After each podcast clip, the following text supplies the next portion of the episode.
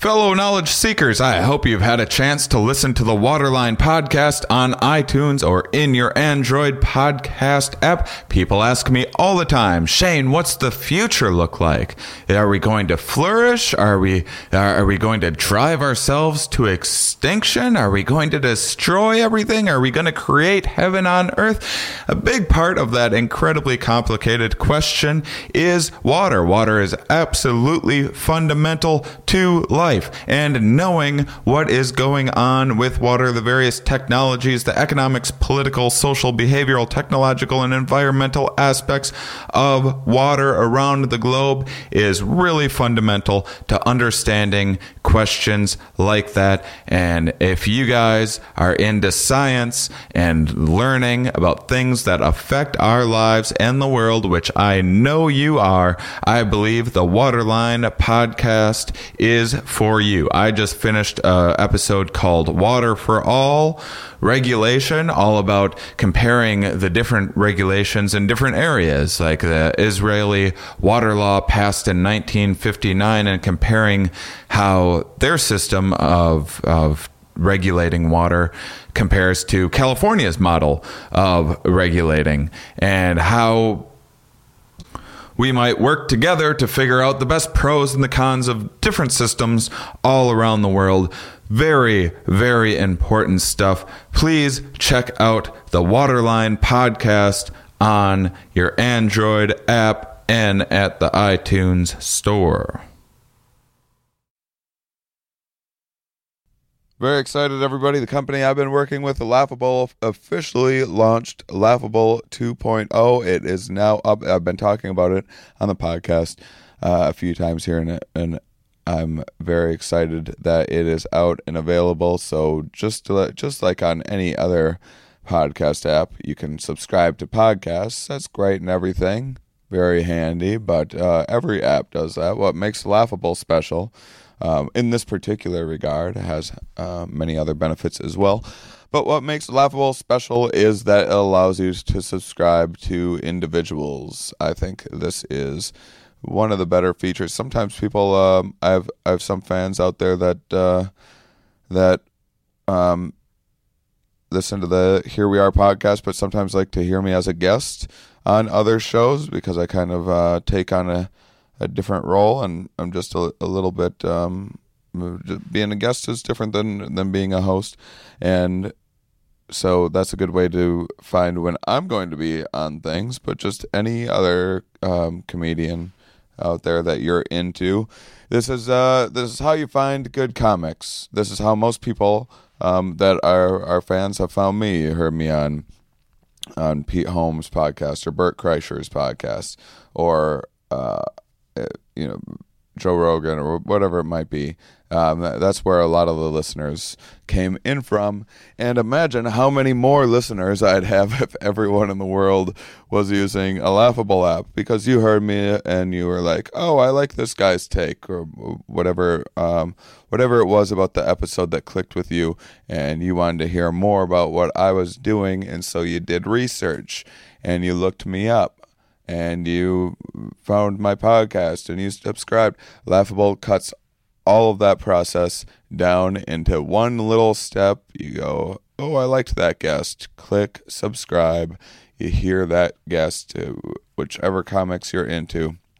It um, anytime they're a guest or a host, it it will pop up automatically. It will surface onto your feed, and I think that is incredible. So if you go to iPhone, um, or if you have an iPhone, go to laughable.com. And if you have an Android, you can go to laughable.com and be notified when the version is out for Android. But uh, all you iPhone users out there are uh, are able to download it right away. And don't worry, Android users. I am an Android user, and I am uh, I'm pushing them to get the Android version out as soon as possible. So, yeah, enjoy Laughable. Are we? Yes. Where are we? Here. Why are we here? Not entirely clear. We are misfits thrust into existence by random chance with no hints at all as to how we're supposed to make sense of it all. It's immensely bizarre. Here we are.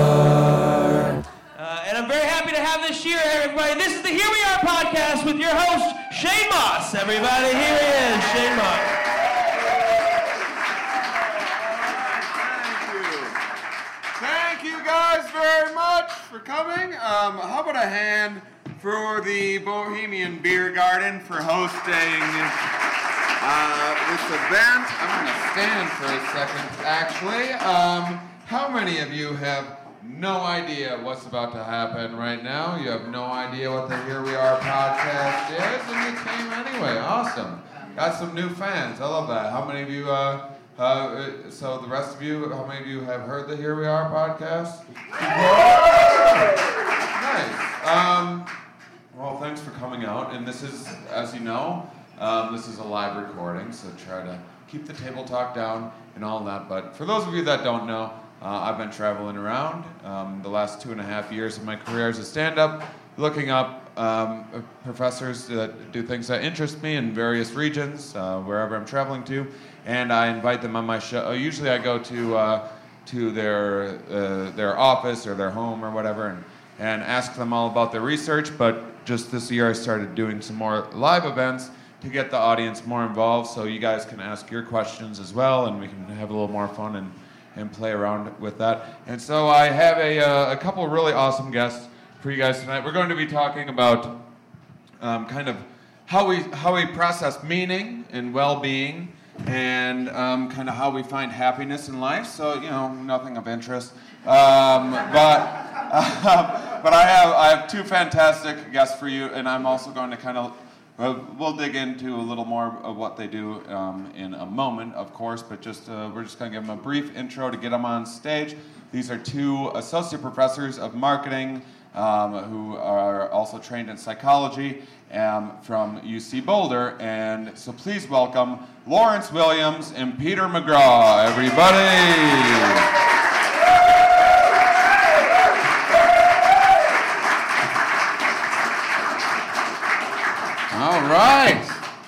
Thank you guys for joining me. The comic, Um, the comic has beer. I have two then- beers and then professors the two water. professors.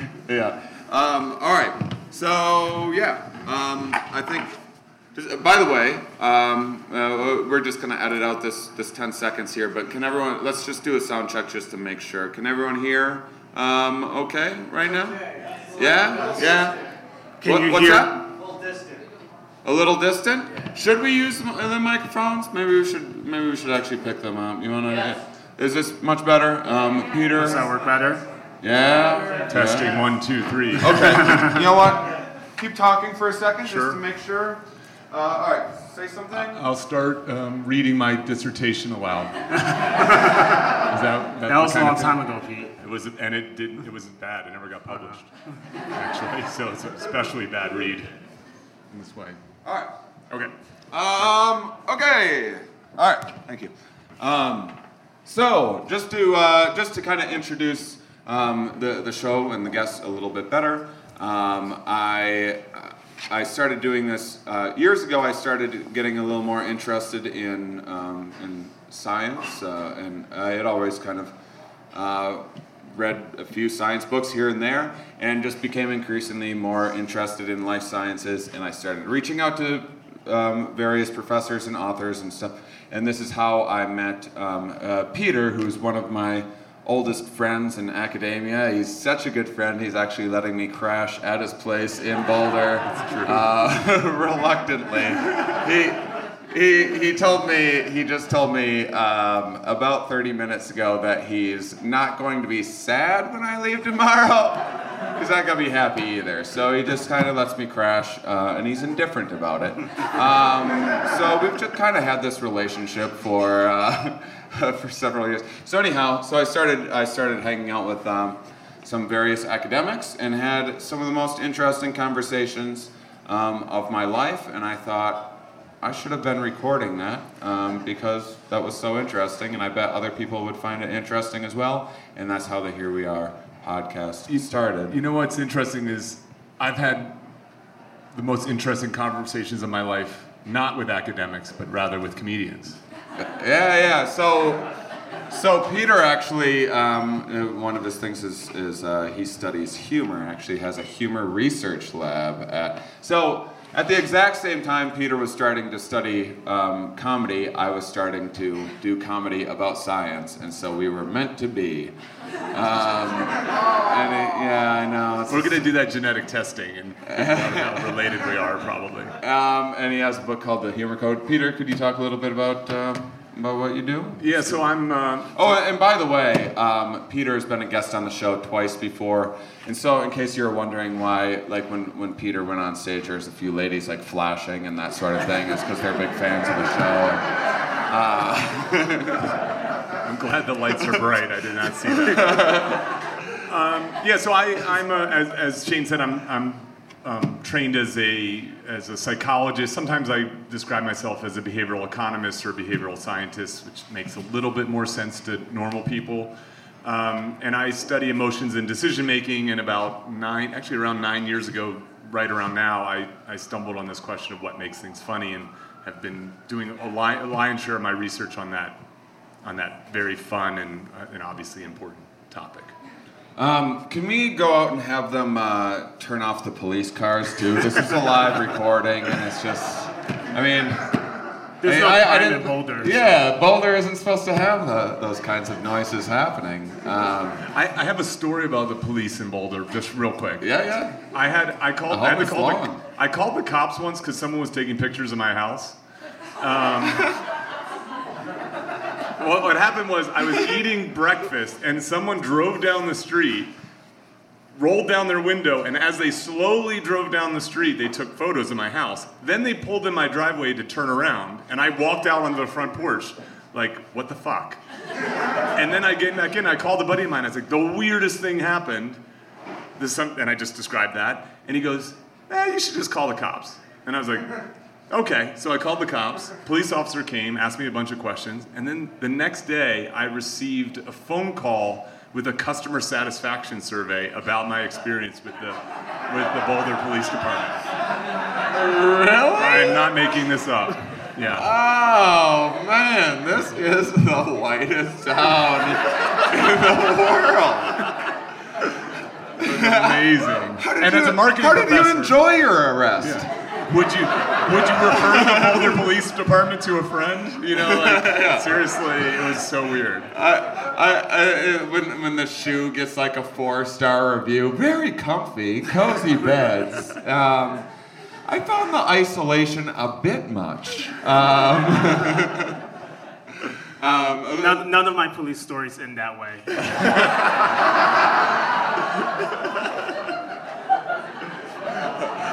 Is there, is there going to be a picture associated with this on the on the website for uh, uh, yeah. listeners? Uh, yeah, for, for listeners. Oh, oh, sorry. It's, it's because I'm black. That's Yeah.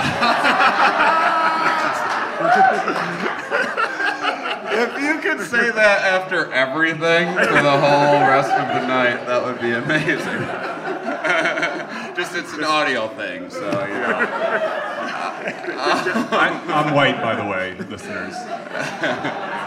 Um, yeah, P- Pete and I are uh, the whitest um, people out there, and that's why we often get mistaken as twins. Um, Lauren, uh, Lawrence, um, can you share a little bit about what, and, and one, just because you've never been on the show before, maybe just a little bit of a history of how you got into doing what you're doing as well?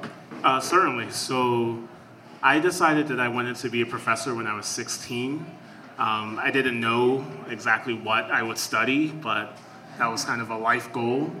Uh, Pete suggested that I mention my schooling, so I went to Harvard for undergrad, I went to Yale for grad school. I actually told Pete, I was like, you should say that for him so he doesn't have to brag about it. Uh, this, is, this is one of the uncomfortable problems with going to both Harvard and Yale, is when you tell people that, they're like, fuck off. He's like, I couldn't, I really couldn't decide, so I just went to both of them.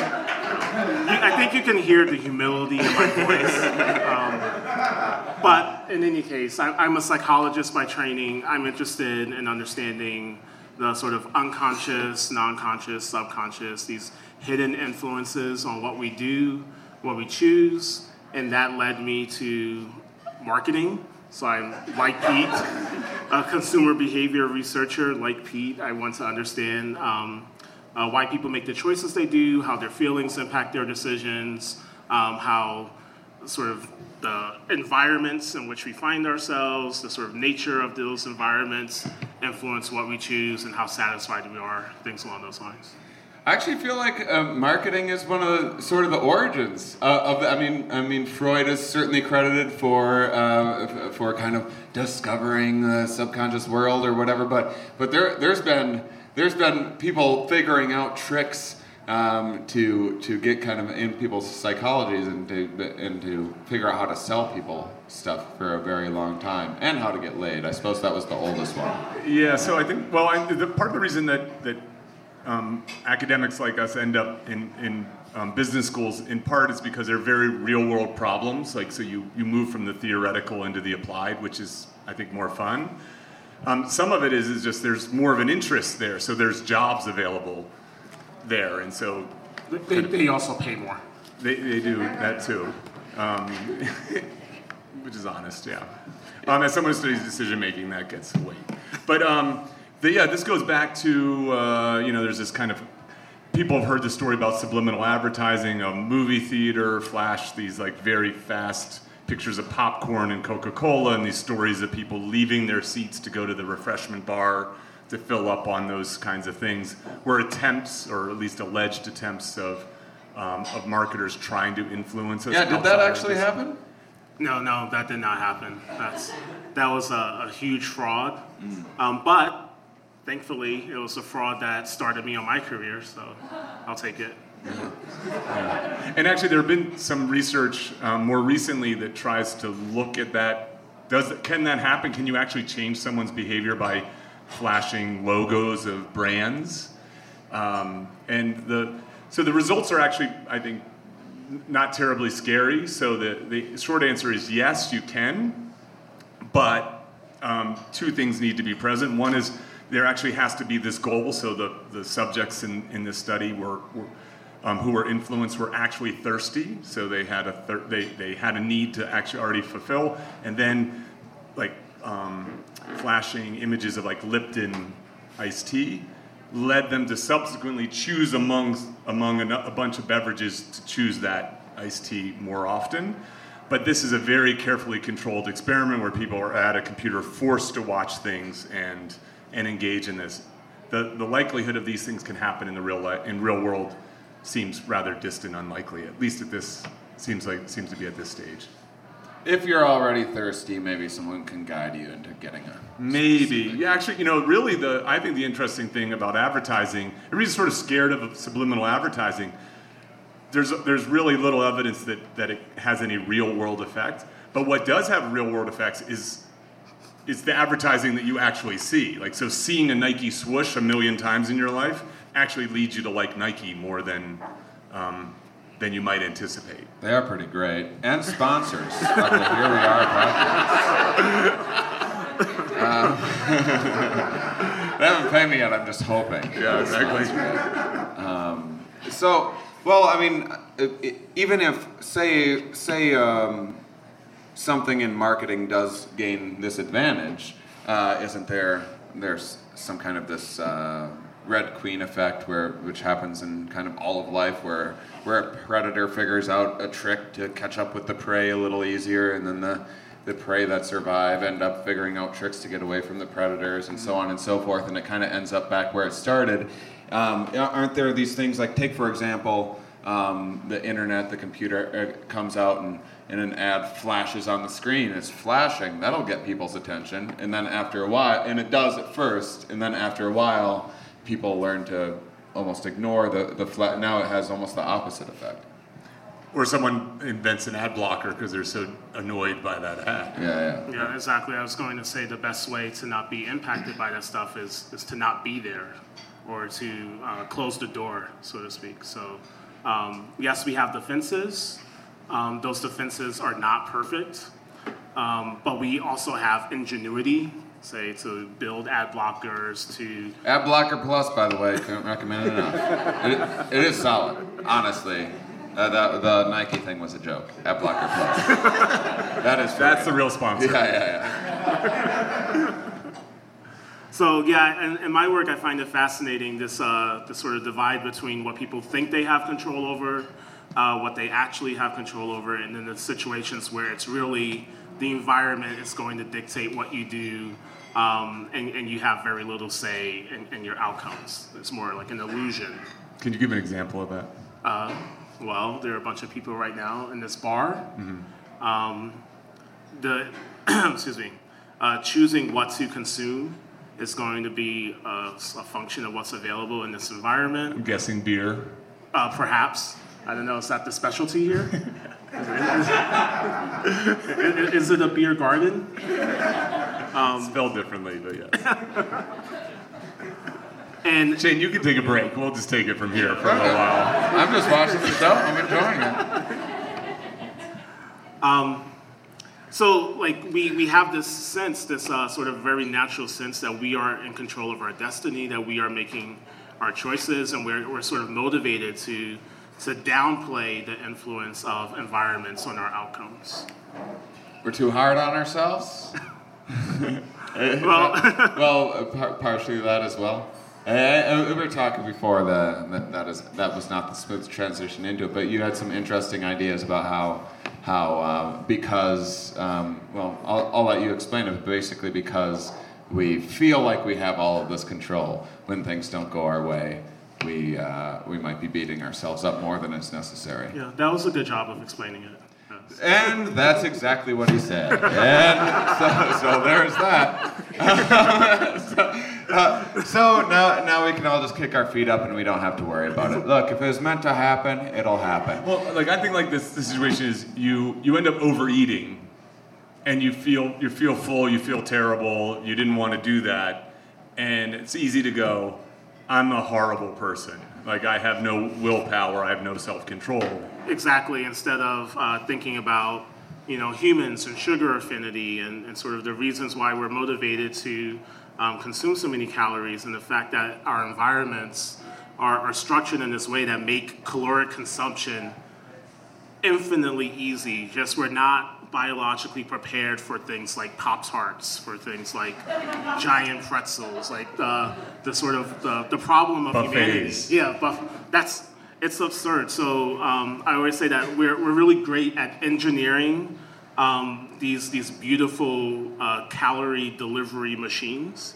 Um, and then when we succumb to that, we get upset with ourselves but really it's just a structure of the environment. It's the fact that we we made Oreos. It's not that we we are horrible. Yeah, I've been trying to loosen up a little. I sometimes give myself a hard time about some of my habits, but I'm like, you know, if the beer wants to go down my throat, it's gonna go down my throat. You know, what am I supposed to do about it? so, uh, well, uh, uh, so I mean, uh, the the reason why I make a silly joke about it is is it is impossible to figure out how much of this life is free will and how much is and, and I think you could you could take someone like me who probably leans toward the side of uh, that all of this consciousness is just us observing these things that we don't understand as opposed to well, I'd say most people, or certainly the environment that I was raised in, the people I was ra- were just kind of you take life at face value, and uh, and I think that that the two extremes are probably somewhere in the middle, right? So how, how do you how do you test such a thing? How do you figure out um, what choices of ours are actually influencing our decisions, and what's just kind of being primed by our environment? You want to do that one? I mean, yeah, that's I don't. You know, I don't think you can, you're never going to go. Oh, it's 42 percent. Like I don't think that's going to. Science can't do that. What ends up happening, excuse me, is uh, you end up creating. Well, what's really interesting is the way a lot of this started in um, the, the sort of foundation of social psychology.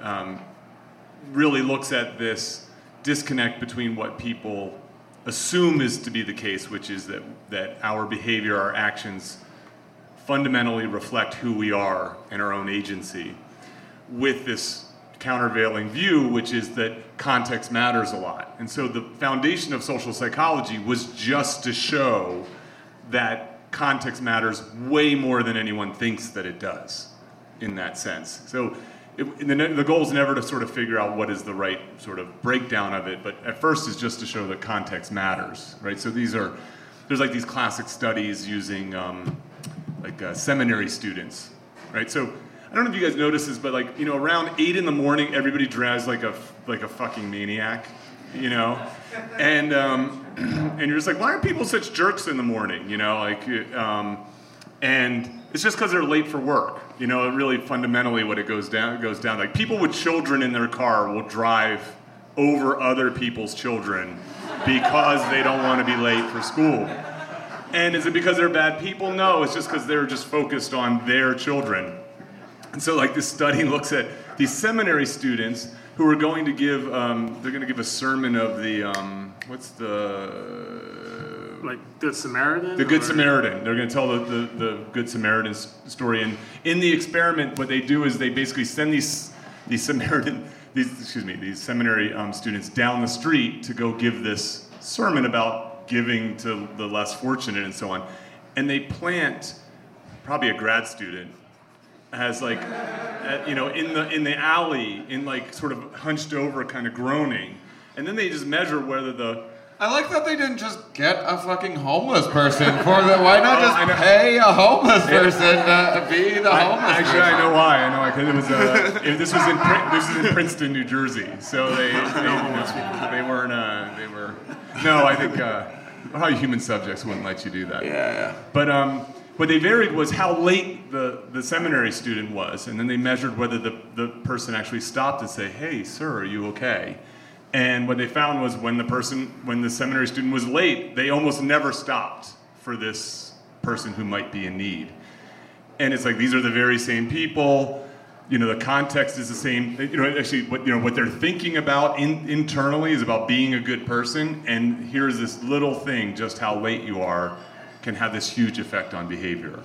Yeah, I mean, there's a million. As a comedian, um, even even if you don't, uh, if you even if you aren't interested in reading this stuff, you can ask any comedian, and they just that's been doing it for ten years or, or more, and and they'll tell you they can rattle off the number of variables that affect things that you guys don't really notice or think much about. I think there's about 50 people in here uh, right now, and I'm really happy with that. And I booked this in a small room so that if we got a nice turnout like 50 people, that it would feel like a nice, full, um, awesome room. And this is an intimate setting, and the ceilings are low and everything. Now, if if you say 50 people were in, if we were in like a 2,000 seat theater right now, This would and you were spread out all over the place.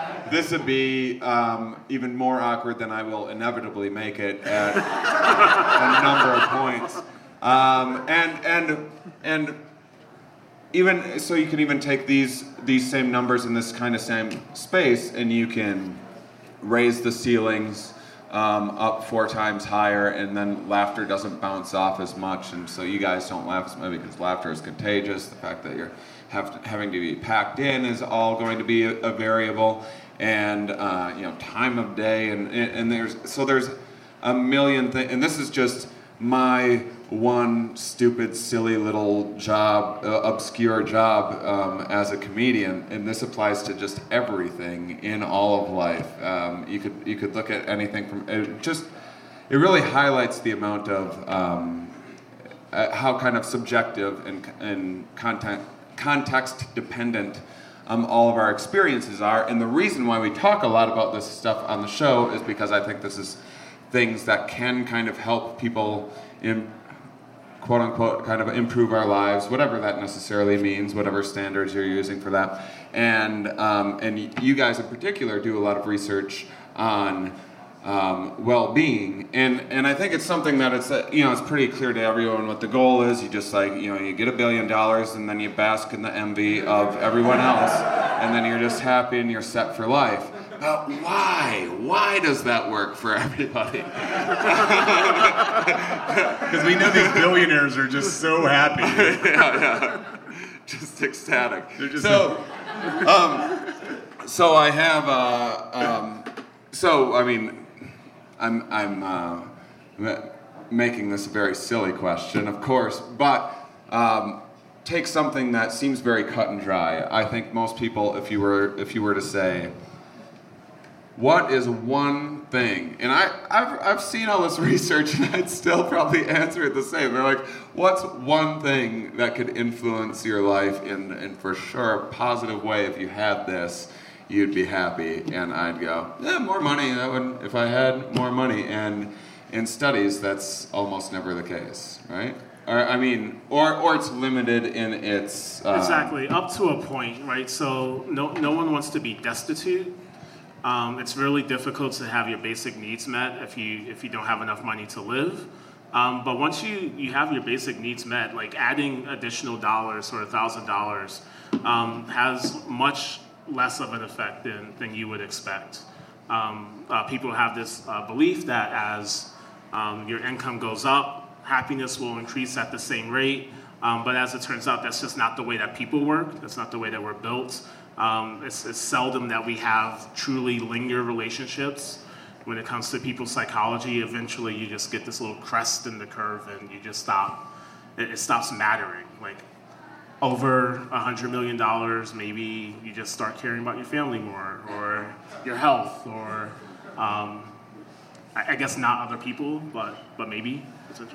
Well, yeah, I think the way to the thing, so there's, um, so I think what happens is over a certain amount of money, and you know, it's what is that amount of money? It, it depends, of course. Like, so the, the most cited study says around seventy-five thousand dollars. So you hit about seventy-five thousand dollars, and you start to get that kind of Diminishing returns. Exactly. So pulling people out of extreme poverty has an incredible effect on their happiness.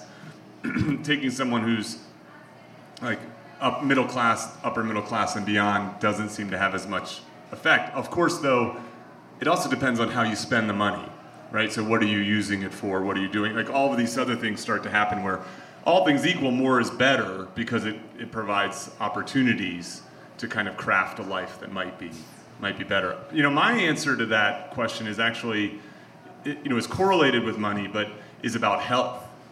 Like I think like the foundation of, of living a good life. I don't actually like using the term happiness because I think that's just a sliver, like one one path to living a good life.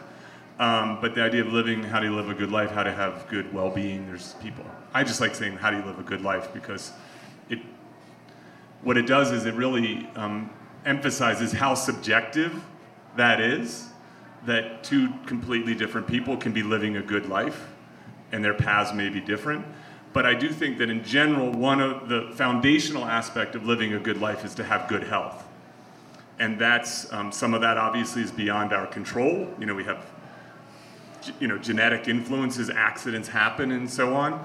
But um, a lot of it ends up having to do with you know people's lifestyle choices and you know again other things outside their control, like where they live, where they were born, and so on and so forth. But man, it's really hard to live a really good life and be in a lot of pain, to have you know have um, dis- to be to be dealing with disease and so on in that kind of way, and that's often really overlooked in the in the in our research. Medi- I- I medicine thought- focuses on it, but but not like the behavioral folks as much. When we were talking over uh, over dinner, I, I thought you guys brought up such a fascinating point um, that I'd never thought about before, which is about kind of the people studying this stuff and their what their biases might be.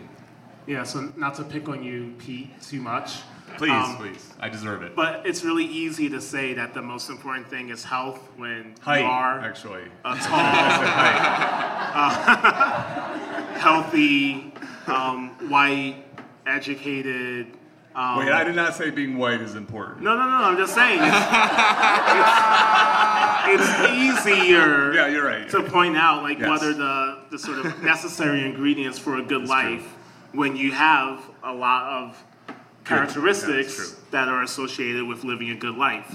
Um, and in psychology, we, we, we develop a lot of insights about how people work, um, but we don't always recognize that the people who are developing those insights are strange people. Like they're, they're, they're peculiar. They don't necessarily come from broken households. They don't necessarily experience a lot of harshness in their life, not coming from a place of poverty. Um, they, they they have a sort of narrow band of human experience, and that narrow band biases the way that they interpret their data, the way that they generate their theories, the way that they design studies, etc. Yeah, I agree. I actually, I would say this: even if they do come from those places, like you know, I um, actually grew up um, in a very working class um, family, you know, single mom, all that kind of stuff. But But you guys even just hear a fiddle playing all of a sudden? say, say that again? Just the world's tiniest. It's the world's tiniest fiddle. I thought I heard it for a second. I said, I did, I say I wasn't going to be sad when you left tomorrow. Um, no, so um, no, but but what, I, what I'm saying is that e- the folks who, so obviously a, a good deal of luck leads to getting out of that situation. I always sort of joke that like I should be managing an enterprise rent a car right now, not doing what I'm what I'm doing. But some of it is, is like that there is also a set of characteristics that um, that help that can help with that kind of thing. So we we were sort of talking about this idea of having and this is this is related to my bias about about good health is like if you want to be successful in life, it helps to be healthy to be able to work long hours. It helps to have what what some people call have a motor, right? To you know now Shane Shane points out having a motor is really just being prone to anxiety. Um, which I think is actually a little bit true, right? Anxiety is kind of a successful person's disease in a, in a sense. Um, because it makes you very vigilant, it makes you kind of cross things off lists and, and, um, and work hard to avoid bad, bad things. Um, but these kinds of things sort of do contribute to at least so, a certain set of paths um, to living a good life. Like if you want to be achievement oriented, work oriented, career oriented, it helps to have that whether it be genetic or a set of con, you know, sort of contextual influences that allow you to, to thrive.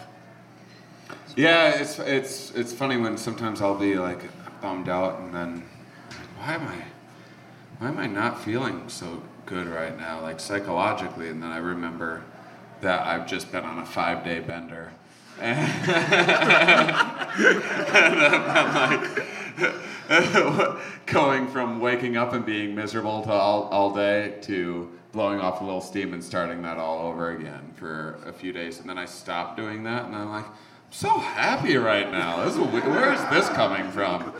You know how long it took me to figure that out? That I still haven't totally learned it. But it, but what's interesting is is if um, if well-being has to do with um, with context, and if if you take something like um, financial gains, where where you maybe get a raise and you feel real real great about it, and then the next year, if you don't get a raise or you get a cut in pay. Uh, Or, or even if you don't get a raise and you just make the same, you're not going to feel good about it. That's really the problem. When other people What's get the raise, when other people get the raise and you don't, Oh yeah, yeah. So that's So it seems like you need kind of these, and, and we've talked about this before, these kind of incremental improvements. But health seems to be a thing where you can almost just have this stability and have sort it, the, the, the thing that I wonder about is if there's a ways of tricking kind of this incline, um, and I've kind of half joked with you about this before, but um, when when people uh, when people go on vacation, they save up all year to go to Hawaii, and they go to Hawaii for a week. They have a good time, probably not as good as they think they're going to, or, or maybe even better, who knows. And then they go back, and it's kind of hard to get back, oh God, you know, and, and kind of just go back to dreaming about Hawaii for the next year and are working 55 hours or 55 weeks out of a year and, and to save up for this Hawaii week. I think that instead you should go to like Abu Ghraib for a week and and like be waterboarded and, and tortured and and shamed, and then you go back to work and you're like, you know, my boss is not that bad of a guy. and and uh, what, what, what I'm wondering is if there is ways to, because I feel like I do this to myself all the time. where I I will be going really uh, uh, like my life will be going really well I'm being upward and then it just starts to plateau and I just feel unsatisfied and then I just do something to like get my life in a gutter real quick like, like, like I just take a real quick dip like kind and I just kind of bounce right off the bottom and come back ready to go and the majority of the time I'm Listeners, please do not start doing this stuff. Well, I'm wondering your thoughts on everything that I just said. Tell me how wrong I am in some regards, and, and then, um, Well, well, let- well, let's start with how you're right. okay. So I think that, that there's a lot of research on downward social comparisons. So when you, um, so this is that notion of, you know, if everybody else gets a raise and you don't, that's really painful. Or if everybody gets a raise and you get just a, a smaller one, you know, whatever it may be, you get a raise but everybody earns more. Is it is what is the point of comparison? We're very we're very narrow in our thinking. It's hard to think about absolutes. It's easy to think about things relatively. And so, in that way, your your suggestion of being waterboarded is good because you can say, "Wow, this is this is pretty good compared to that," and it, that's a very salient negative thing to. It's a good reference point. It's, it's a good reference point in that way. I, I, I mean, I, I don't. I want to be. I'm going to be hesitant to prescribe what people should do, in part because this actually highlights. So your suggestion highlights a, a broader question of what is living a good life. And so my quick instinct is like, oh, I li- if you if you have a job that's sort of monotonous and sort of inescapable, seemingly inescapable, and then having a having a vacation is is a really good thing because it gives you something to look forward to. It gives you some purpose, something to get to. It's you know, oh, I just got to make it through this day, and you know, I'm, I'm one day closer, and so on. And that's that's a reasonable way to cope.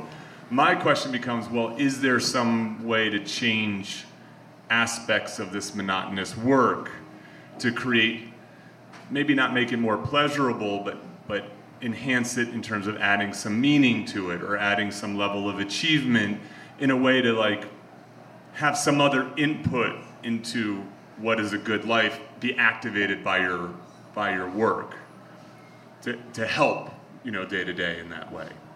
So, so that people don't feel the need to go to Hawaii as strongly. no no i'm, just, I'm saying is this is that, that what it um, look you, you should take your vacation you should enjoy your vacation as much as you can and the, the research on vacations is clear.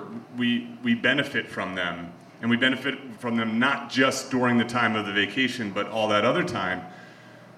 But to expect two weeks of activity to cure 50 weeks of monotony is um, the math doesn't work and so you want to attack the monotony by addressing the monotony not by like oh i'm going to have some other you know that other thing to look forward to in that way. And so how now that's you know it depends on the type of monotony it depends on the problems but are there ways to create um, a change within your day to day that makes getting out of bed earlier easier, you know, to, to provide a bit of, call it excitement, call it purpose, call it whatever it is. We're able to take a lot of, to deal with a lot of shit in life as long as there's a good reason to deal with the shit. Right? That's the, that's the way I sort of think about it. And so people deal with a lot of shit to, to become rich. They may deal with a lot of shit because they want to raise a good family. They, they may deal with a lot of shit because they want to cure cancer. Right? Those are you may you can do a lot of monotonous things for those reasons. And you don't need a vacation to get you through those things. It's raising a good family, it's curing cancer, which in and of itself is a worthwhile thing. And monotony is okay in that in that regard. Um, I just, I just get too heavy. no, no, no, no, no, no, no. Oh, I mean, I mean, one problem, uh, one one thing that I, uh, I, I mean, one tricky part of that feels like, so if you're on this, um, you're trying to get off this, say, hedonic treadmill and, and stop thinking that having more and more and more of this is going to make you happy, and you're going to gain, and instead you're, you're going to tell your brain, look, I'm going to start just appreciating what I have, and, and this, but, but that will lead to more um, of a monotonous life too, right? If things aren't uh, if things aren't constantly kind of changing. I don't know.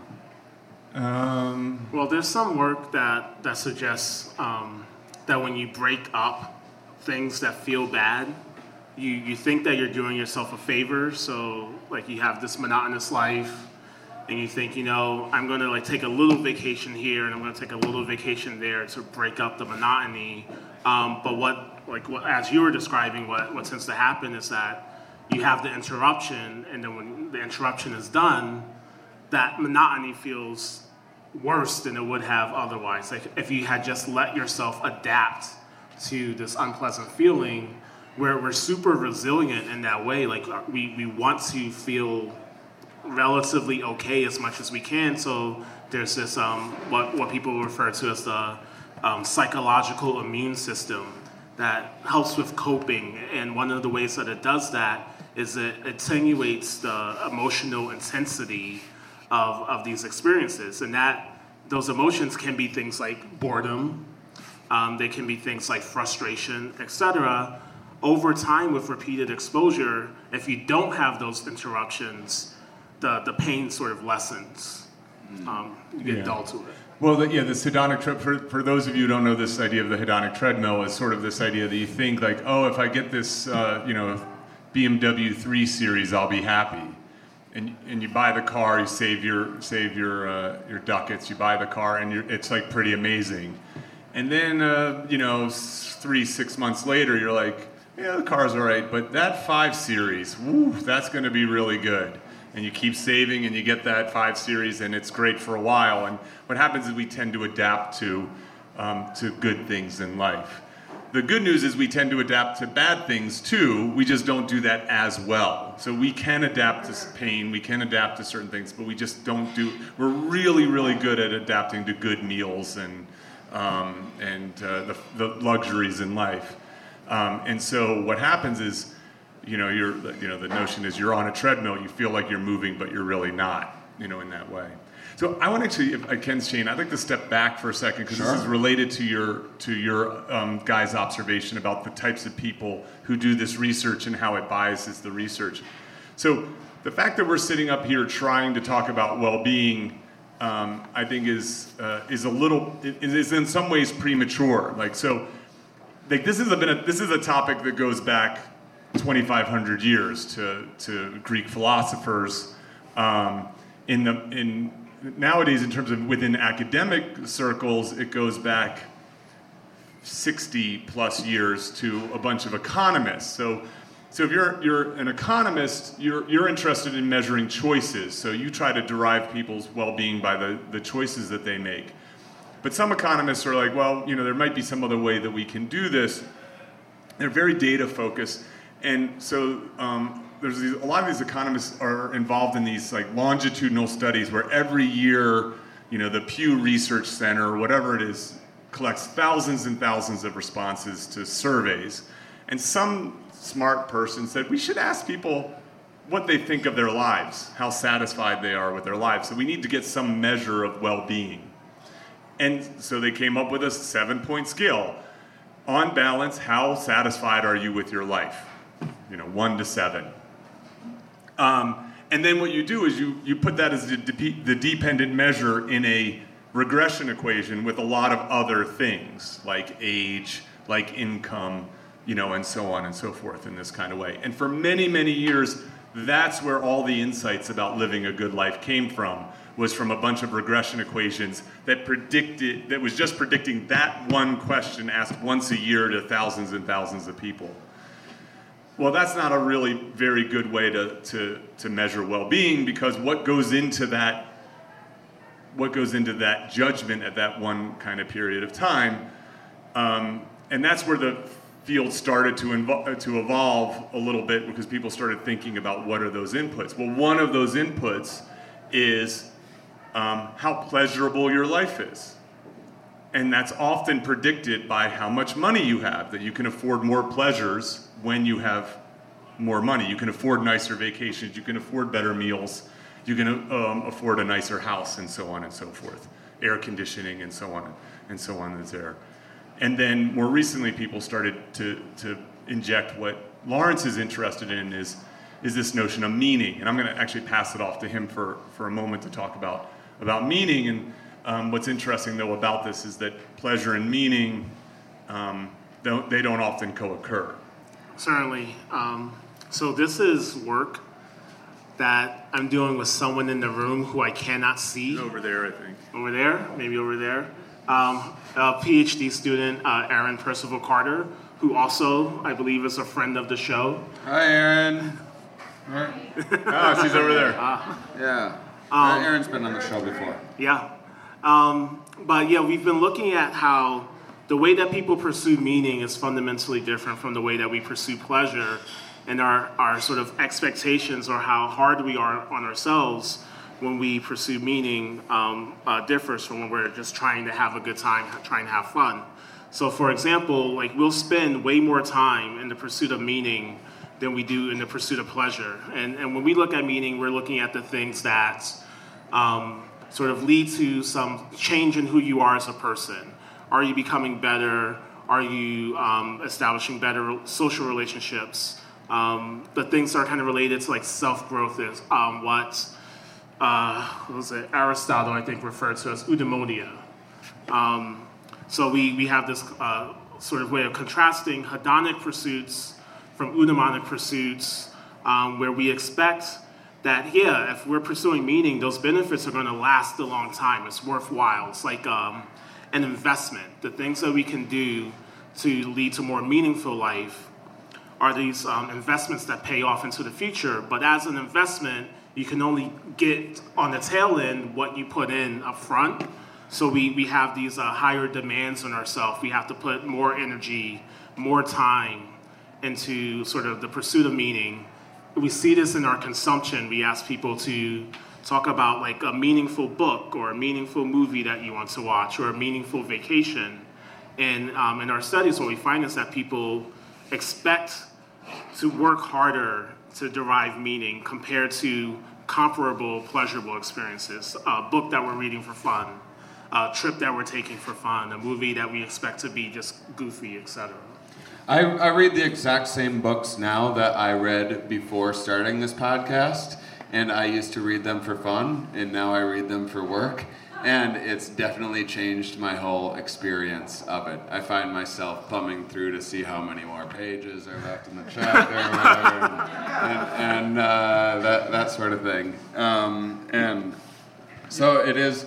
It's it's hard to find that balance, and then it's also hard to. Uh, it, I feel like it's it's very very difficult to predict um, what is ultimately going to uh, be be the most rewarding for you. So what you're describing is um, the the fact that we we also engage in like purely utilitarian experiences, right? So not everything that we do is going to have a direct impact on our well-being. There might be some indirect impact because like sometimes your car just has to get washed. Sometimes you just have to go into the office to get things done. Sometimes you really got to make sure and clean up after yourself at Pete's so you can be invited back next time.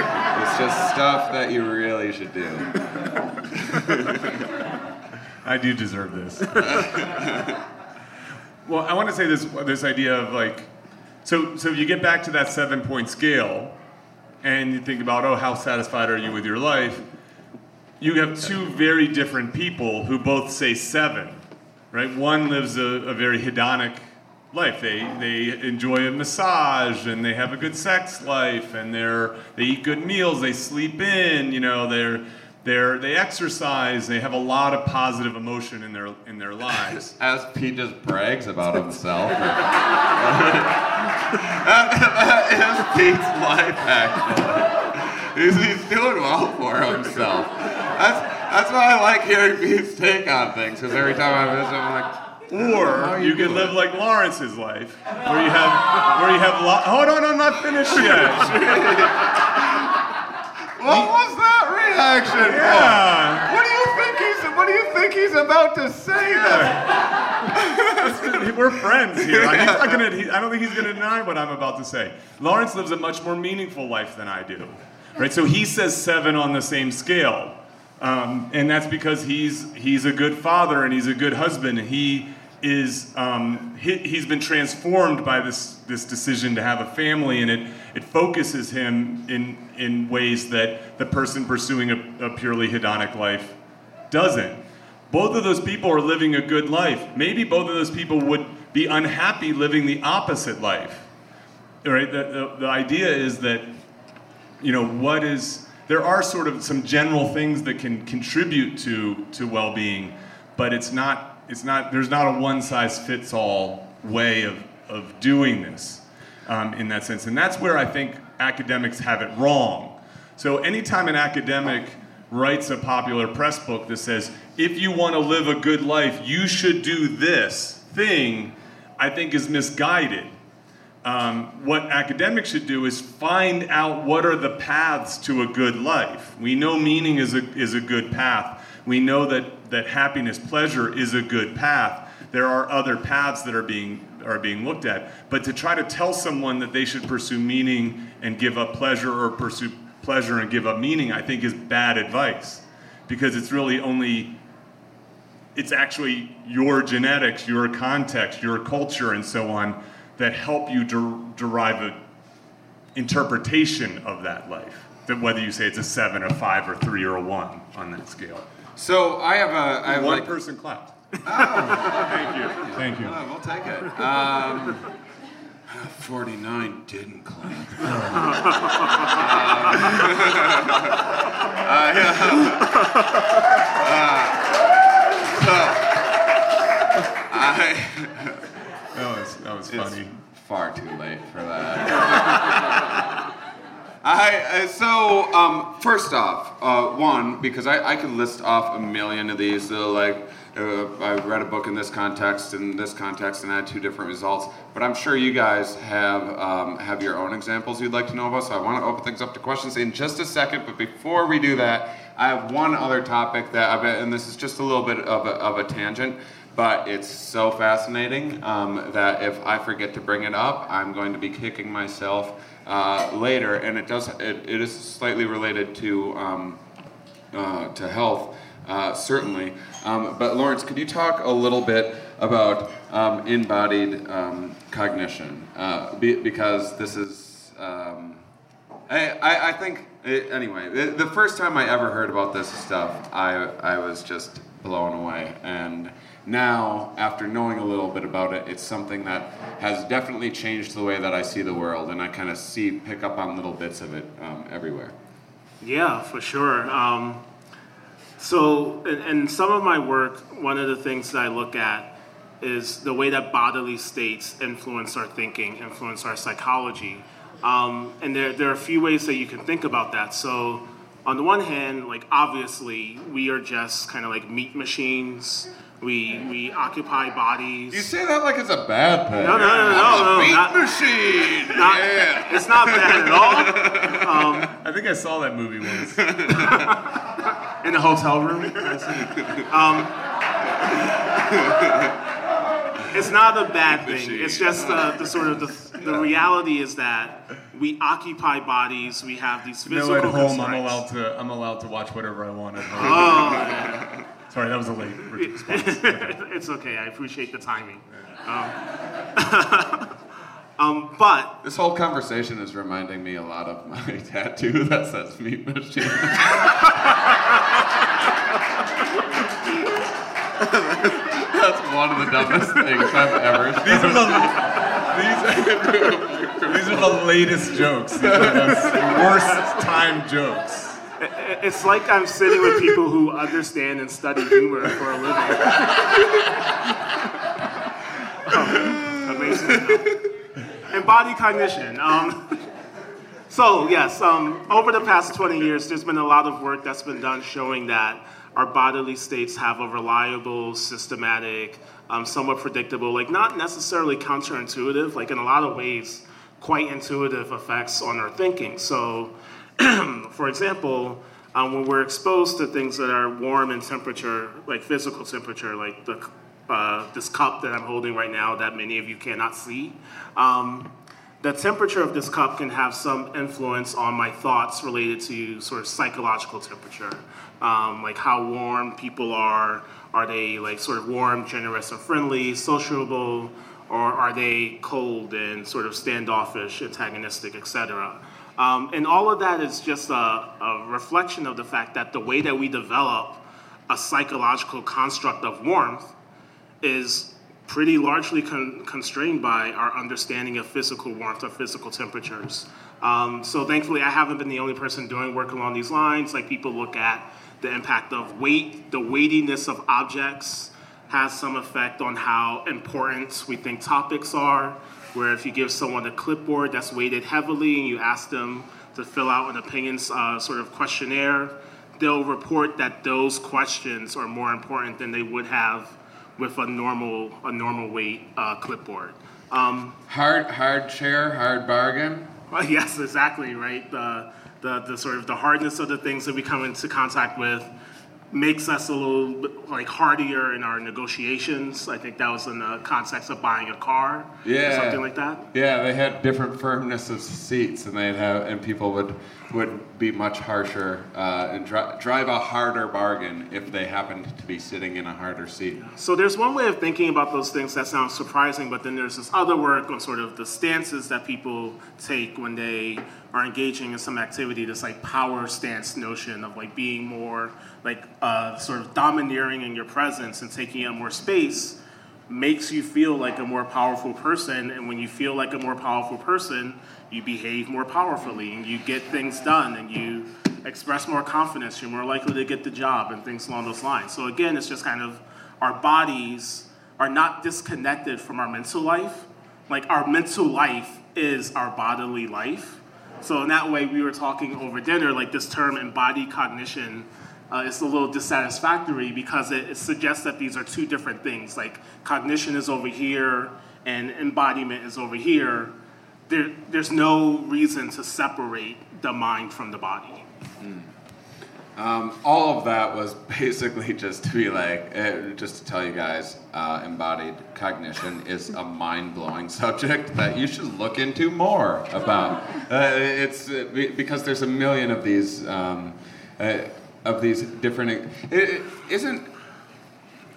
One of the takes that I heard on it is, is that kind of these parts of the brain that do the fancier processing and come up with this language stuff evolved later on and were built on top of existing framework for our more primitive kind of physical senses. Um, and, and that's why, it, so, so these kind of, we come up with all these metaphors for things like calling something high or blue or whatever. Um, Certainly, certainly. So, um, the the brain is is really amazing in a lot of ways, but it's not it's not super special. Like it's not magical. It's really we we just do the best that we can with what we have. If there's some new challenge that humans have, they need to figure out um, like how to communicate in cultures, how to uh, get along with each other, how to navigate different uh, spaces, etc. That it really um, is the case that we co-opt existing architecture to deal with new problems. Um, so in that way, um, I have some work where it's, it's really just kind of like an idea where we talk of, about the, the sort of a fundamental kind of organizing principle of the brain is this notion of scaffolding, where the things that we learn to do early in life that kind of are based on like the most primitive versions of the human brain, uh, very early infants imagine, those things structure what we, or those sort of uh, mental um, uh, sort of structures, structure um, what we learn to do later in life. So when we um, develop some sort of notion of what does it mean to be a warm person, all of that development, that sort of metaphor, is built on these existing structures and these existing experiences with physical warmth. So can, I, can I add one? Yeah. like, so, um, doing this kind of work, there's like I often find that I like have kind of like sort of simple rules that I try if I have to try to fi- figure out some puzzle about why people are behaving. And one of them is so this is actually a a little bit related to the meat machine joke, but I, I think of humans as associative machines. That, that they're really we're really good at connecting things, right? So when things co-occur, when things are related, um, like a lot of our judgments and behaviors are related to just very simple models of association. That X is related to Y, um, and so warm is better than bad, excuse me, warm is better than cold, right? And so um, that gets translated into social relationships too because of this. It's sort of an overextension of an associative set of um, associations that we tend to have, and you can. Um, a lot of the kind of things that I think about sort of are like, oh, it's just a over application of kind of uh, us just being very primitive associative machinery. That's there. Um, do you think there'd be less fights in bars if it wasn't if we weren't all drinking cold beers? like, like, like if everyone was just drinking hot toddies. yeah, may- maybe, maybe it's not the alcohol. The, the whole time, all these problems, we could have just changed the temperature of the alcohol. Could have saved so many lives. So many, lives, so, many, so much jail time avoided. Um, do we have any? Um, so I can't see you very well, but there, uh, Brent's going to be going around with microphones. So just if you have a question, just like uh, in class, just ra- raise your hand. And there is. So you flip the um, the microphone on, and a light will come on, and then uh, great, and then just hand it back to her when you're done. Um, all right, perfect. So, on the idea of embodied cognition, kind of a tangent to that, um, what do you think about maybe one reason to split the mind and the body would be um, the more that we move into the virtual world and kind of immerse ourselves in it, the more we see people exploring multiple personalities. So maybe they might have multiple characters in a game, or they might have multiple accounts where they're they act a certain way on one form, they have a totally different personality on another one. That can only become more uh, the case when we have VR, where you actually are now in a digital body. So maybe you still have to have a body, maybe that really is part of consciousness, uh, but maybe that body doesn't necessarily have to be uh, directly physical. Uh, what, would, what would you think about that prospect? Do you want to take that one? That's a big one. That's a tough one. I, I mean, we all do. First off, we do. We all wear many hats in life. We are all many people. Yeah, certainly the, the notion of identity has been well studied, um, not not by me, but the idea that we throughout our lifespan our identity changes, but even w- even at a static point of time we have may have multiple identities: mom, boss, friend, right? You know, and so on in that in that kind of way. Um, in terms of, I, I, I, don't, I can't begin to answer your question about what is a virtual, what, what is the effect of a virtual body. I don't know of any research that looks has looked at that yet. I did. Um, I did virtual reality once, and it was in a it was in a room, um, and and uh, it was at uh, Duncan Trussell had a whole room set aside, and and I was playing a game, and I I played it for probably like 30 minutes, and became so immersed in it, in fact, that I'm like dodging these arrows and stuff that are hap- that I ran into the physical wall in his house that I forgot still existed. That's how fast it, it took over. Um, so I, I think that there are a couple of ways of thinking about that question, um, and, and they're really hard. It's a really hard question because one of the things that you're kind of getting at is this notion of what is consciousness and how do we physically instantiate consciousness. And if, if any of you are following the sort of world of consciousness studies, you know that that's like literally called the hard problem. It's the thing that like we've been trying to figure out this question for the past say like 100 120 140 years Maybe it's And- just because we've been like sitting on hard, firm surfaces the whole time. And, oh, this is such a difficult question. It's so hard. Like, no, you just needed some pillows, dude. Get in a lazy You boy would and have figure this out. consciousness by now. Yes, it's we need. I need a couch in my office. um, but to, to your question, this it's it's a really um, uh, difficult thing to sort of say that you you have to kind of take either like as an article of faith or um, or be really open with this idea that consciousness is the result of neuro, like neuronal, like biological, chemical, physical reactions and in the meat machine. We don't know how that happens, but we assume that it happens that way. And if you're not willing to make that assumption, then then what you're saying completely holds that yeah maybe we can insert our consciousness in, in these uh, virtual uh, The Matrix. digital- It's called the Matrix. yeah, yeah, exactly, exactly. I, you know, I think your question is, is really an interesting one, and uh, I'm trying to map it onto things that I know, um, which is limited. Um, but I think one of the fascinating things is that is how we as humans are very easily transported into a narrative world.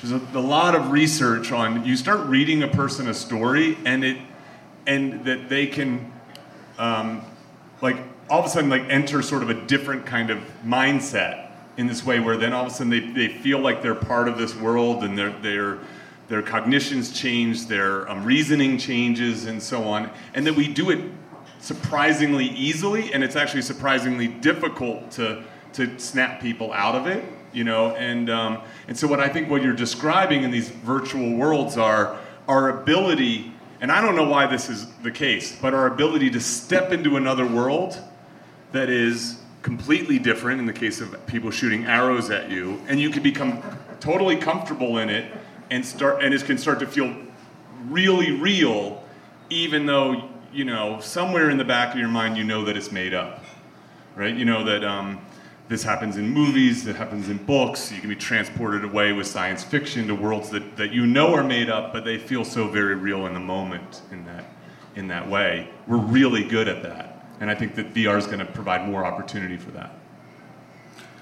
Um, we might all be in a dream right now. We have no other way of knowing. Like we might, you, you might have, you might be dying right now, and uh, and have no idea. And this is the last little dream that you're having. But um, so um, with So that let's get mind, another does question. anyone Shane, else we have? Uh, Shane, we have one ready for you right here. sure, sure. So this was a perfect segue actually into my question because the whole concept of story. So I don't know if anybody here has done the Landmark Forum, but one of the things that they do in that course is they take apart language and how language actually creates the context in which we live. And when we shift our language, we shift our context, and therefore we shift our experience. And so when you deconstruct language, so that there's literally you're sitting in like emptiness because you've now deconstructed everything that has created your context. You suddenly have this ability to create any story you want to create and become that story. So the idea is that we are generating our own story in our head and then we're living it out. And that we have the power to shift that story whenever we want to. We just don't have the distinctions that allow us to do that unless we learn them. So some of those, when you're talking about associations, when we associate a lot of things, we create stories about things based on associations and assumptions. But when we deconstruct those, we realize we invented them in the first place, and they're not real, and therefore we can create a new story and live in a different place and have a different experience and have more pleasure potentially. So I'm curious, my question then is what have you experienced around language, and what is your thought about all that? I've created an audience trippier than I am.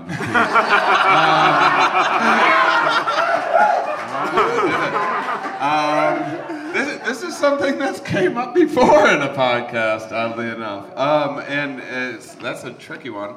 I, I mean, I will say uh, that uh, one of the first things I, I always think of is, is just how um, different cultures um, see um, see rainbows in different ways based on how they're taught it. So you, you give a child from a different culture 300 crayons to draw a rainbow with um, without marking them or anything, and they'll and and consistently they'll they'll pick different colors in different cultures because they were because the rainbow is the full spectrum of colors, and so if you're taught a certain um, category.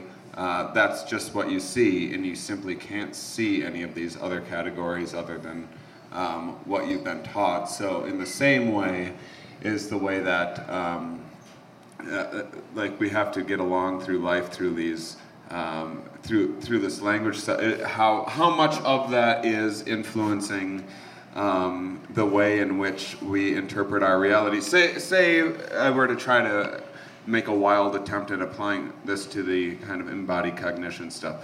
Um, say say we, we look at it like accents rather than language. If, if there's like a real harsh kind of biting accent compared to like a very like French, very like uh, like it is it uh, would French people be that smooth if they didn't have that accent or like what came first? You know, I, it, it, you know, you know what I'm It's, saying? it's a reasonable hypothesis.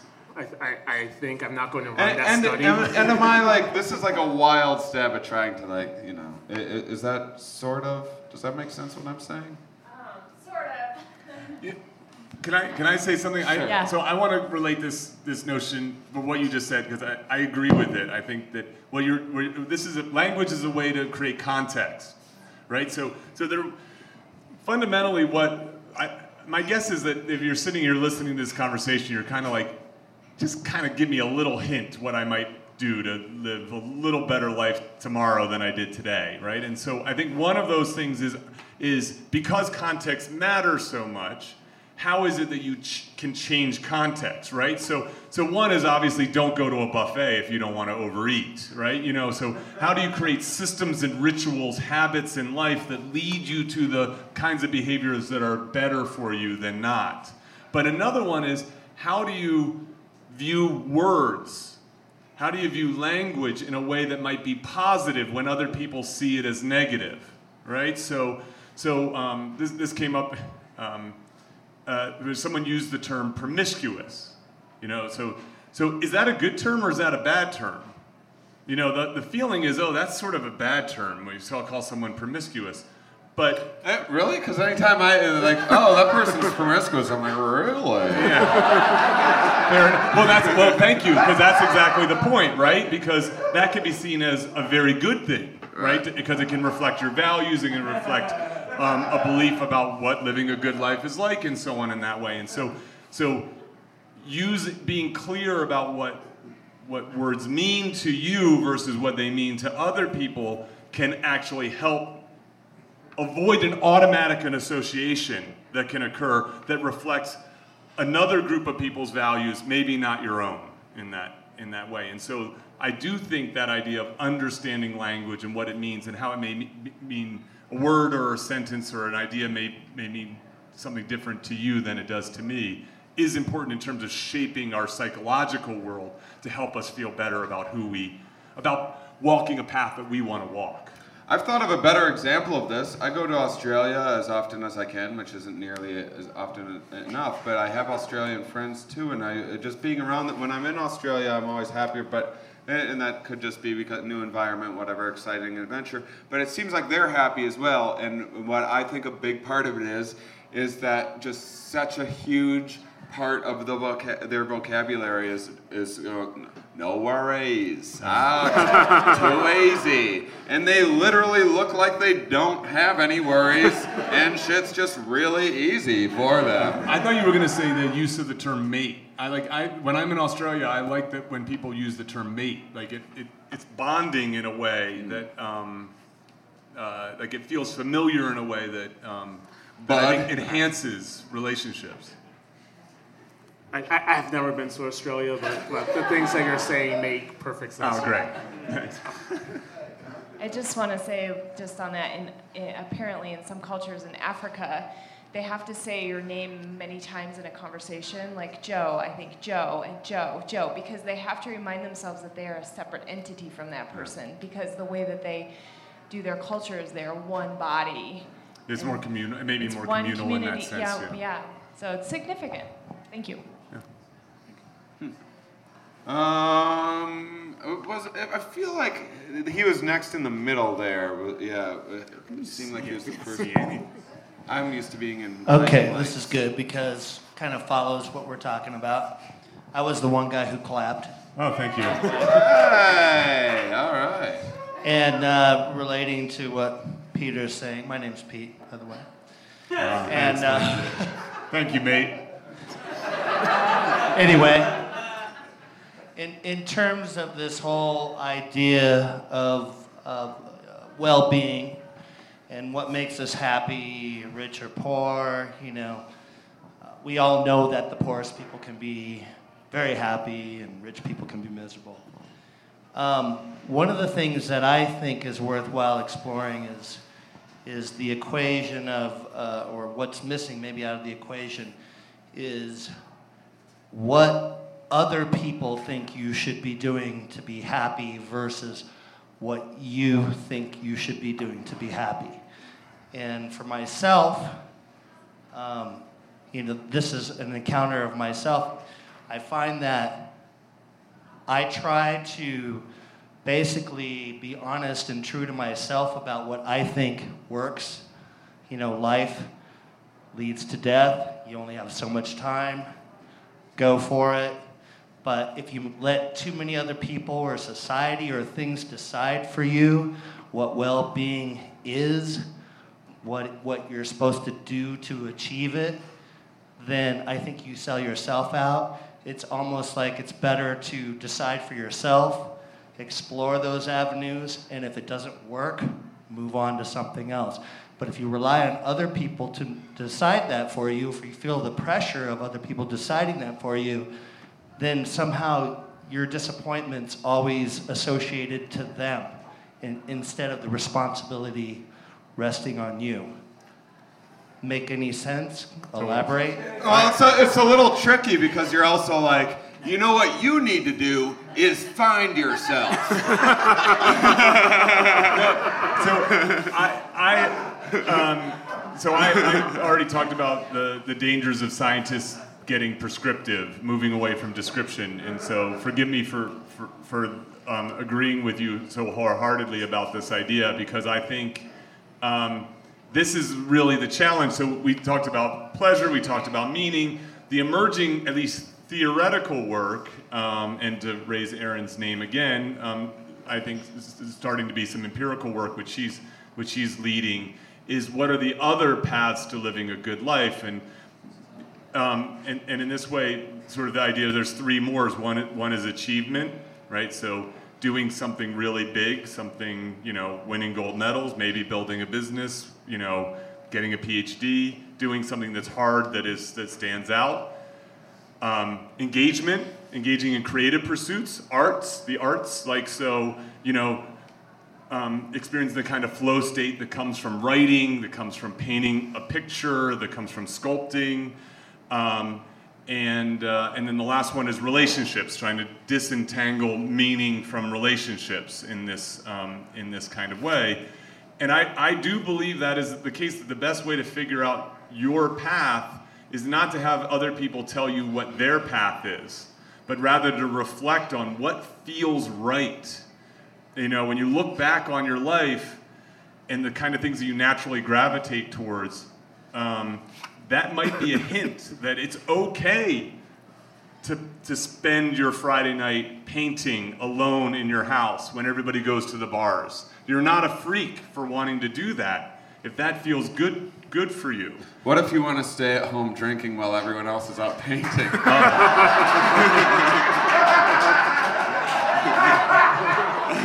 Depends on how much you drink, I think. Yeah, you know, and so in this kind of way, and so we all, our lives are sort of made up of like, uh, you know, balancing these different paths. Some some people just pursue one all the time. Michael Phelps, you know, four hours a day in the in the pool, winning 25 gold medals, living a good life. You know, to to him, someone else would be miserable doing that, right, in that kind of way. And so I think that, that this is one of the tough things about the sort of self-helpy approach to, to, to well-being.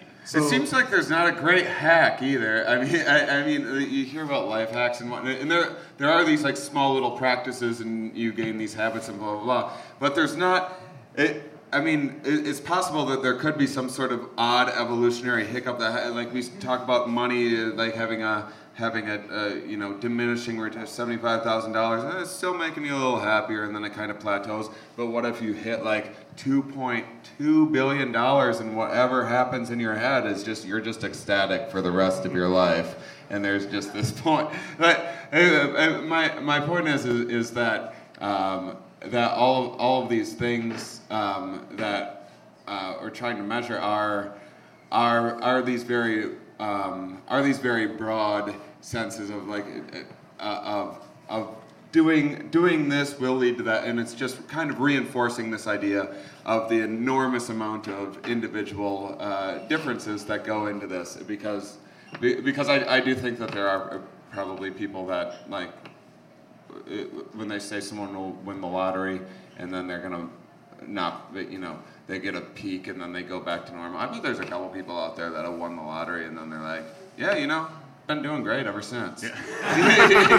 you know, so, and, and then and then unfortunately the other way as well that don't recover from setbacks. Um, So not to uh, complicate things Yeah. too much, uh, but to add on to what Pete was saying, um, we have these multiple dimensions of well-being, these multiple sort of areas of our life where we might be um, trying to maximize on, um, but we should also recognize that like our preferences aren't static, and uh, the sort of the things that lead to happiness or well-being, however you want to think about it, at this point in your life right now may not characterize you five years from now, 10 years from now, 20 years from now, or even tomorrow. Um, so, so we have to, to recognize that, and, and Erin's doing work along these lines, sort of showing that what we want out of life changes. Um, and the sort of, like right now for me, as Pete mentioned, like yes, like I get meaning from my family life and raising my kids, etc. But that was not always the case, thankfully, um, and that may not always be the case. Hopefully, one day they will move out of my house, and I will be able to um, to make choices that conform solely to my preferences. fingers crossed. Hopefully, yes. Um, the, the one thing I also wanted to add to, uh, to what Shane was saying in terms of a life hack, um, I, I don't know that it's uh, really safe to, to make recommendations um, from where I sit, but I have a friend um, who lives by this saying, and, I- and I appreciate it. Um, what he says is have preferences, don't have standards have preferences, don't have standards. So the idea is that you can want to be better on some dimensions of your life, but when as soon as you have this standard in place, inevitably you're going to fall short of that standard, and that's going to lead to this kind of like harshness, like difficulty forgiving yourself, beating yourself up. You feel like a failure because you, you haven't hit that that point that you're trying to achieve, as opposed to just kind of having this like sense of that's what I'm striving for, that's what I want. I don't want these other things, and if I'm making motions towards that thing that I prefer, it's, it's all good. Yeah, this. Uh, so I actually just read this. It's a weird book to read, but I read uh, Scott Adams' book, like How to Fail at Nearly Everything, and it's it's it's, it's a very nice book if you're kind of thinking about your life. Um, and he has a saying that's similar to this, which is, "Have systems, don't have goals." Right? And so his thing is, you know, and I, I'm a big believer in habits. You know, we are meat machines. So you, if you have a baby, um, you want to have that baby on a schedule because it, it reacts really positively to a schedule, going to bed at the same time and eating at regular intervals and stuff. Well, it's not like magic happens that all of a sudden in life we just don't need we don't need that anymore. We, we still respond positively to it. And so his notion of having a system, I think, is about having a habit or having rituals. So people who exercise regularly know this, that they, that they exercise best when they do it at the same time every day, or they have a regular kind of beats throughout the week that they, okay, on Mondays I do yoga, on Tuesdays I do this kind of thing. And so when you build systems or you know you have preferences, I would rather write than drink. Then the goal of writing a book is more likely to happen, right? You know what I mean? Because you're now putting in the effort day in and day out. And and what's beautiful about creative pursuits is, and not about alcohol, is that is that like some of the best alcohol's best when it's new. Writing is not best when it's new. Writing is best when it's old. That is when it's something that you've gained some mastery over and it's a regular part of your life. And so um, having that as a system will lead will help you accomplish goals whatever they have they are in that way. I think this is sort of similar to this idea. Uh, yeah, I mean, when, when Pete says that this sounds like a positive thing, but usually when he's saying it to me, he's like, "Look, you're a baby that needs a schedule," and it's, I take it, I take it a little harsher, but he's right. He's absolutely Well, right. actually, I think I mean, not to get into Shane and my relationship too much. I'm a little over. I'm a little too rigid. He's not. He's not scheduled We're, enough. we're a good right? balance. If we're if we're, we meet in the we're middle, very yin and yang. yeah. Um, uh, sorry, did he? Uh, was that a follow up? Because because uh, we can do a, quick follow up here, but we need to. I, I think there's like two or three more questions. I want to try to get to everybody, and I also want to try to get wrapped up. I in, love uh, all like that. Five, five or ten minutes. Thank least. you. I love all that input. I, I want to kind of like try to zero in on. My question was sort of about the dichotomy of making your own decisions about your happiness versus society's influence. You know, living up, writing and living up to your own story, as opposed to, I think a lot of people search for happiness trying to live up to other people's stories and other people's expectations. What do you think? I Well, mean, is there a right or a wrong way? I feel like individually, you're, you should find yourself in a position of pleasing yourself because you'll be disappointed if you try to please others ultimately all the time. And that's my feeling of it. I'm just wondering what you think of that. Oh, that guy sounds pretty bad and bad. Am I right, ladies? um, I, uh, so, um, uh, sorry, I just, I can't see you from here. I would have never been able to say that if I could actually see your face. Um, uh, I, Well, yes, Uh, yeah, okay. Yeah. So I think, in, actually, in general, I do agree with this in the sense of like you're pursuing, you, you, having this sort of authenticity about what is good for you is actually ends up being good for others. In the in in the following way is that at least you're being honest with them about what you want and what kind of life you want to lead. Um, and I think the idea is this is what what um, Lawrence was just saying is the fact is that our preferences, what our what a good life is, is constantly changing. And so in that way, the world can't know what's right for you at that at that particular moment. I actually think that the question that is good to ask of the people who are in your life, the people who really know you, is to say, it, can they tell you what makes you happy? Like, can they tell you what your good life is because they know you so well that they can reflect back your behaviors in that way? So instead of saying, what should I do? Like, what would you do if you were in this scenario? You're just like, what do you like? What is it that you think like makes me tick? What is it that you, you know you know me well enough to understand how when I'm at my best? Um, that can though other people can be valuable in that way. I think because they can be really honest with you about, you know, are you achievement oriented? Are you relationship oriented? Are you meaning oriented? And that you that's easier to accept when they're reflecting that back. Um, all right, uh, in front here.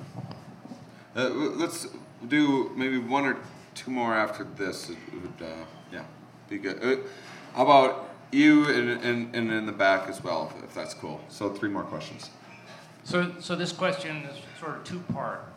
One is you talk about weird science, meaning, was it Western, um, educated, industrialized, Hold, hold on a second. Is, democratic? is his microphone on? Yeah, can you hear, is that There better? it is. Oh, okay, okay. Sorry. Go on. So we're, that's, you know, we're very weird, right? And then talk about um, cultural evolution and evolutionary psychology in the context of wellness. Can we look to those disciplines for some more clues about well being that we wouldn't necessarily get from this very individualistic society? Because your comments about finding your own path wouldn't necessarily work in other parts of the world. It might be diametrically opposed to the cultural rules that people, other people grow up in. You know, we're very individualistic here. It's not so in the rest of the world. Well, to clarify though, your own path might actually be very communal. That is, it may be very relationship oriented. So it's not necessarily in, I'm going to strike out on my own. Actually, your own path might be that I'm at my best as part of a, very, a tight clan. You know what I mean? In, in that kind of way, which you are right is culturally um, determined. So the story I like to use about about culture Evolutionarily determined as well, quite a bit. I mean, Sure, yeah, sure. Our, our need for social, and, uh, and a lot of the hedonic treadmill stuff has evolutionary, it, where, where there was never an abundance in our past, that we could never kick up our feet. Yeah, I think certainly these paths to living a good life are. Um, so the idea that we can even afford to be sort of individually achievement oriented is a fairly modern invention, right? That was al- almost impossible to do, or you know. Um, you know, we needed patrons to pursue the to be an artist, you know, because you needed someone to take care of you in some sense. I, I think you can't discount the role of culture. It's super understudied in our field. The, the example that I like to use, and I apologize if this makes anyone uncomfortable, but it actually will demonstrate how um, culture, how much we're influenced by culture, is um, you know even the notion of pedophilia is culturally determined. So in Papua New Guinea, there's a basically a ritual of manhood where the young men per- perform fellatio on the elders in the tribe. This is horrifying to people. They can't believe that this happens in this way. If you tried to stop this from happening within this, you wanted to do good and stop this horrible act, the people in the, the, the these young these young boys in the in the um, in the tribe would be damaged by that, right? In this kind of way. Like, I was really hoping I was going to get through one conversation with Pete in my entire life. Oh my God. Where he didn't bring up the Papua New Guinea. Oh my God. boy. Oh my God. Oh my God. Ladies and gentlemen, this will be the last Here We Are podcast that I ever do. I, I bring this up because, like, when I read about this, like, I my skin crawled. You know, like it was just, it, it was like so impossible for me to understand how this was happening, and yet this is, a, you know, this is culturally determined um, in a way that is hard to get. And so the idea that you can extract these um, descriptions and prescriptions from culture fully is, imp- is impossible because it, its effect is so incredibly profound on the way we think, feel, and behave um, that, uh, that we should, your, your, your, your statement, your question is, is good. It's a cautionary tale about being, again, too prescriptive. Um, so along, along similar lines, we we hesitate to be prescriptive because of these cultural variations. But what's nice about evolutionary psychology, what's nice about um, attempts to connect what we're learning about how people work with um, some understanding of the sort of constraints of evolution and the sort of reality of, of our biology is that we can try to figure out well what are the human universals that should be applicable to all situations, to all people, to all circumstances. What are the things that should be culturally bound? What are the things should, that should be um, sort of like temporarily bound to some specific context, et cetera, et cetera? You want to make some more dick jokes? I was thinking of something that made me really happy that I would have a hard time making a evolutionary, like really grounding it in a specific kind of evolutionary context. And the best thing I can think of is I once had the opportunity to fire a T-shirt cannon, and it's the happiest I've ever been in my life. And I don't know how evolution prepared me for that. Um, that, that is to say, so culture is an influence. Yeah, guess, is clear- the yeah, whole- You have another question. I just question? wanted to brag. Um, all right, uh, one more, and then and then I think there's one in back, and, and we'll wrap up. Uh, thank you. Um, so going back a bit to uh, marketing, I was curious if. Hold it closer. Oh, thank you. So I was curious if uh, you all have in your own lives like tools that you use to maybe um, shake unseen influences and kind of maintain your own free will in terms of marketing. Like, I mean, you must have a greater insight than all of us do. So I, I'm curious if you can impart something to the audience that we can take with us to, uh, yeah, use every day like that. Thank you. So I, I'm actually really, really bad at this. I joke with my students that, you know, I study marketing influences for a living. I'm really curious about consumer behavior. Um, yet every time that Taco Bell has some new promotion or some new like variation on their menu, um, I feel compelled to try that thing, and I know that I shouldn't, but I but I still do, and eventually um, I might fight it for a couple of days, but uh, eventually I'm there. Um, one, one of the things that uh, when I sort of got into the field and started thinking about unconscious influences, like one of the best ways to sort of ward um, ward off those influences is to recognize that they exist. Like Pete was saying before, people are afraid of subliminal advertising, but the thing you should really be afraid of is advertising. And you ask people like, "Hey, did watching that ad affect you?" we, we kind of want to say, oh no, it doesn't have any impact on me. Like that's for all the simpletons. That doesn't affect me.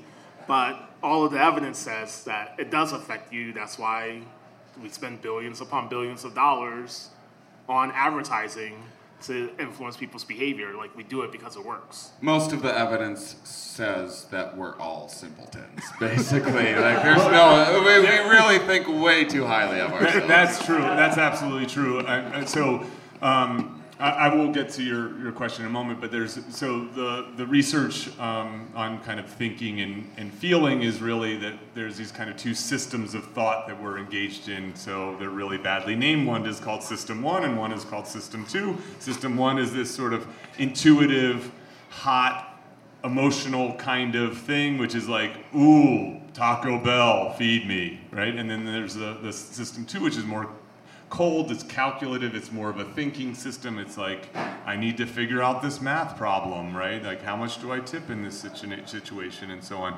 How do I program this computer, and so on? Most of our lives, even the smartest people in the world, most of our lives are spent in a system one mindset, which is not effortful, which is easy, which is intuitive, which is which is um, affective, which is emotional in this kind of way. Um, and so, yeah, in that way, we are sort of sim- simple creatures, um, and that we can turn on this other side of our mind when we need to. But that is painful. It's hard to do. Some people do it better than others, but we all mostly gravitate to, to system one. To, to answer your question, so the tip I have is. Um, is this notion of so there's these kind of two ways that you can go about making a decision. One is that you can maximize, you can try to make the perfect decision. I'm going to order the perfect meal. I'm going to get the perfect car. I'm going to get you know we're going to plan the perfect vacation.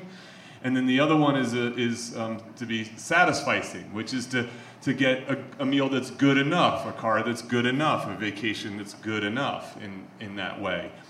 The nice thing about the, the world that we live in right now from a marketing perspective, so people like to hate hate on marketers because they think of advertising, um, but really good marketing is about solving people's problems and doing it in a way that is cheap, that is reliable, that is easy to, to find a solution to a problem. And in that way, marketing is really good for people's lives and has gotten really, really good these days. And so, one of the nice things that I, the way I kind of think about it is almost anything I buy to solve a problem I have is probably good enough if I use just a small, like, a very easily accessible information in the marketplace. So that might be using consumer reports or some sort of uh, you know Yelp rating system or whatever. It may not lead you to the absolute perfect restaurant. It may not lead you to the absolute perfect car, but it's going to lead you away from these that are not so good to these that are good enough, right? And so you can kind of say, oh, you know, like, I think this is the best bet, but even if it's not the best bet, it's still going to satisfy me beyond most of my, my, my desires in that way. And so taking a sort of satisficing mindset, adding the, the ability to get data in a way that we weren't able to before, can ease your decision making and make you feel comfortable with your decisions as you consume this thing. That was a good enough answer. Ah. well done. You said, yeah, you said a mouthful. Not good enough. Um, I, it's funny when when uh, when Lauren started talking, I thought he was going to say, "I study well-being, and it makes me miserable," and I'm happy that wasn't the case. Um, yeah, again, individual differences in my personal life. The things that make me the most happy are are uh, just like getting out of my comfort zone and taking lots of chances. I'm a bit of an adrenaline junkie, and I'm kind of a crazy person, and I like taking big swings at life. Gets me in all sorts of trouble, but monotony gets me in more trouble. When I get when I when I start getting a little bored uh, in life, that is real bad news. I, I either am miserable or making lots and lots of, uh, of mistakes. So I just, uh, I just create challenges um, for myself as, as much as I can. I don't really think too much about the money involved or anything like that. I just, I just, I'm like, anything that makes me a little nervous, I'm like, oh yeah, I want to do that. Um, and and that, that's, that's also why I like spending so much time with Pete because Pete has like awesome like habits and has his shit together and I was, whoa, how do you do that? and then I go like wingsuit fucking jumping and say, what the fuck, how do you? And so we're a good balance. Um, but uh, all right, last question, question, Matt? No pressure. Yeah, um, I just want to know what role does gratitude have in finding a meaningful and happy life? Oh, I'm so happy you asked that. Thank you for asking that question. Yeah. I am exceptionally grateful. Uh, yeah. I, I think Um, Lawrence, Lawrence, you should take this one. Yeah. Um, so um, there's definitely there's some work on gratitude, um, definitely impacting people's happiness. Uh, work on gratitude suggests that uh, express those expressions help us connect with other people, and and we have some work that suggests that our social relationships are super important or can be um, incredibly important for our well-being. Um, they're definitely um, important for just helping us get things done, right? So. Um, the, the nice thing about being a human is we figured out a way to coordinate with each other um, and not simultaneously want to kill each other. And I think that gratitude plays a, plays a big role in sort of keeping that social glue together so that um, when people don't pull their weight, when people uh, inadvertently slight you and someone steps out of line, the first instinct isn't um, murder. So I, um, well said. I, um, uh, here we are in the meat machines. So I think uh, I w- I'll add to this. One of the things I think that's really fascinating about the gratitude work is that it, it really shifts these, these reference points. So we were talking about which way you look. Are you looking up? Are you looking down in this way? And gratitude often al- allows you to sort of look inward um, and to be focused on the good things in life right? So so act so think so be, behaving in a way that is grateful, thinking about the things that you're grateful for, turns your attention to positive things in life, and and there's no doubt that that's beneficial for us. What I think is interesting too, I'll add is that that really the work um, on gratitude is is obviously these are not like a one-time intervention that you just sit down and do and think about about what you're you're grateful for but it actually is sort of a practice that is that you sort of train yourself that your orientation is towards the good things in life the fact that the glass is the glass is half full in that way. Um, I think the, the, the closely related research to this is the work on, um, on mindfulness and loving kindness and, um, and meditation, which is practice based, and which, when I read the research, um, just completely blew my mind because I had been living in Boulder for many years, and I have I always have like kind of hippy dippy people be like, oh, let, you know, you should do some mindfulness, and I'm like, yeah, whatever. And then uh, and then I like Wait, read hippy dippy people where exactly?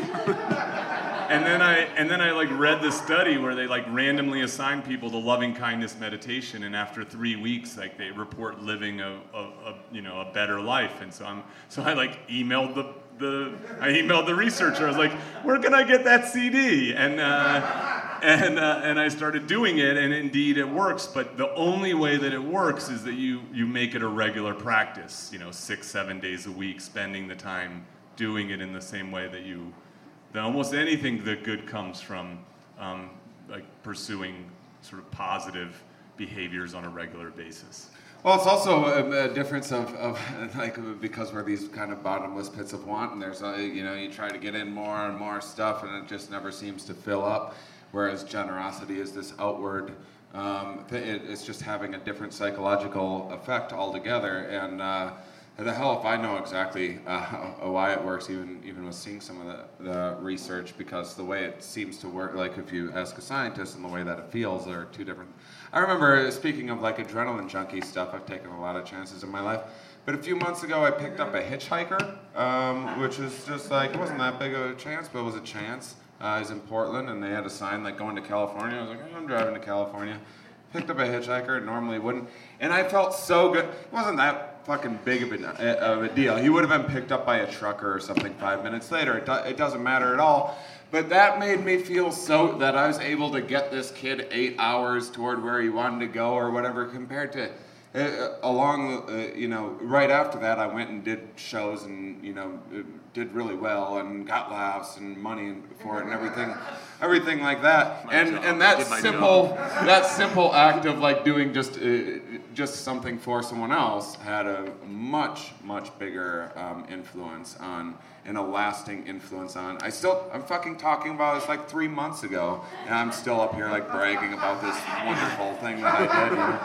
And um, you know, and I, I'm Go saying, on, tell us more. uh, and and and uh, things like um, uh, uh, things like uh, doing doing this podcast, which I, I from the from the very start I went about um, trying to separate this from like making money and having this just be a fun little pet project because I real like money kind of ruins stand up for me. Um, and kind of, when you take what you love and turn it into work, you start hating the things that you love. And uh, and so I wanted to protect that with this. And uh, and this is harder than most anything that I do. And I have to stand up here and sound like an idiot in front of people much smarter than me. And uh, and it's still one of the more fulfilling things um, that I do. And so I really very much appreciate you guys coming out tonight and supporting this. How about a hand for Peter McGraw and Lawrence Williams? Everybody, thank you guys. I've been Meat Machine. Have, uh, have a wonderful night and, and come say hi. We'll be hanging out for a few minutes too, so if you have another question or whatever, you go.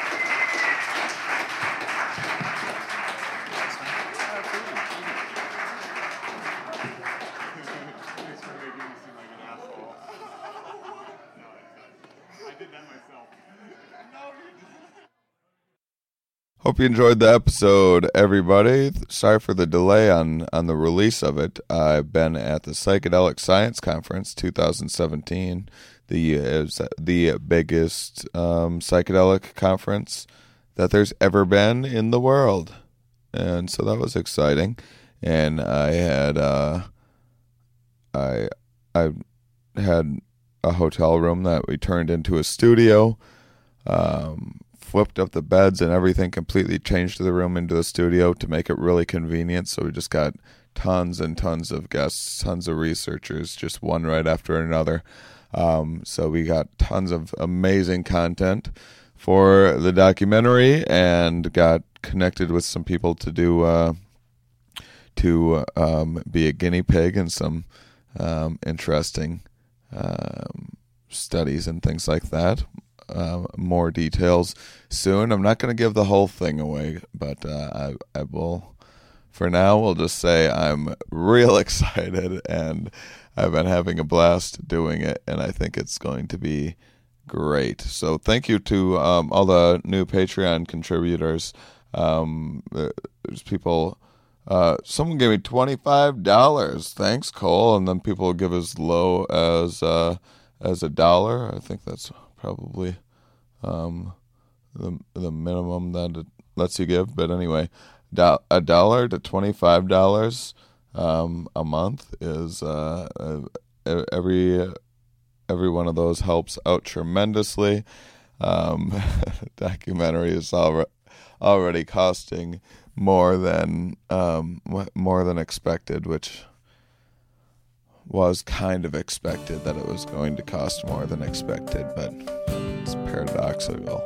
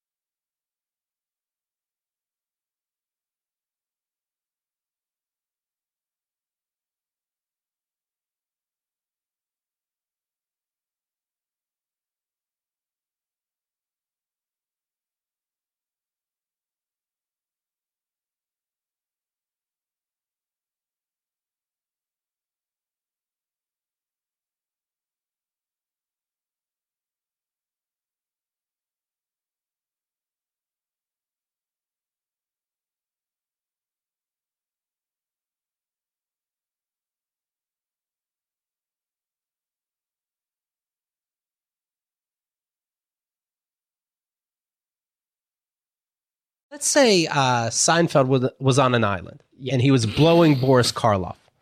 What would it, what would that be like? it might go something like this. Oh, Mr. Karloff, I loved you in Frankenstein, and I love giving you a blowjob. Why, Mr. Seinfeld, I love having you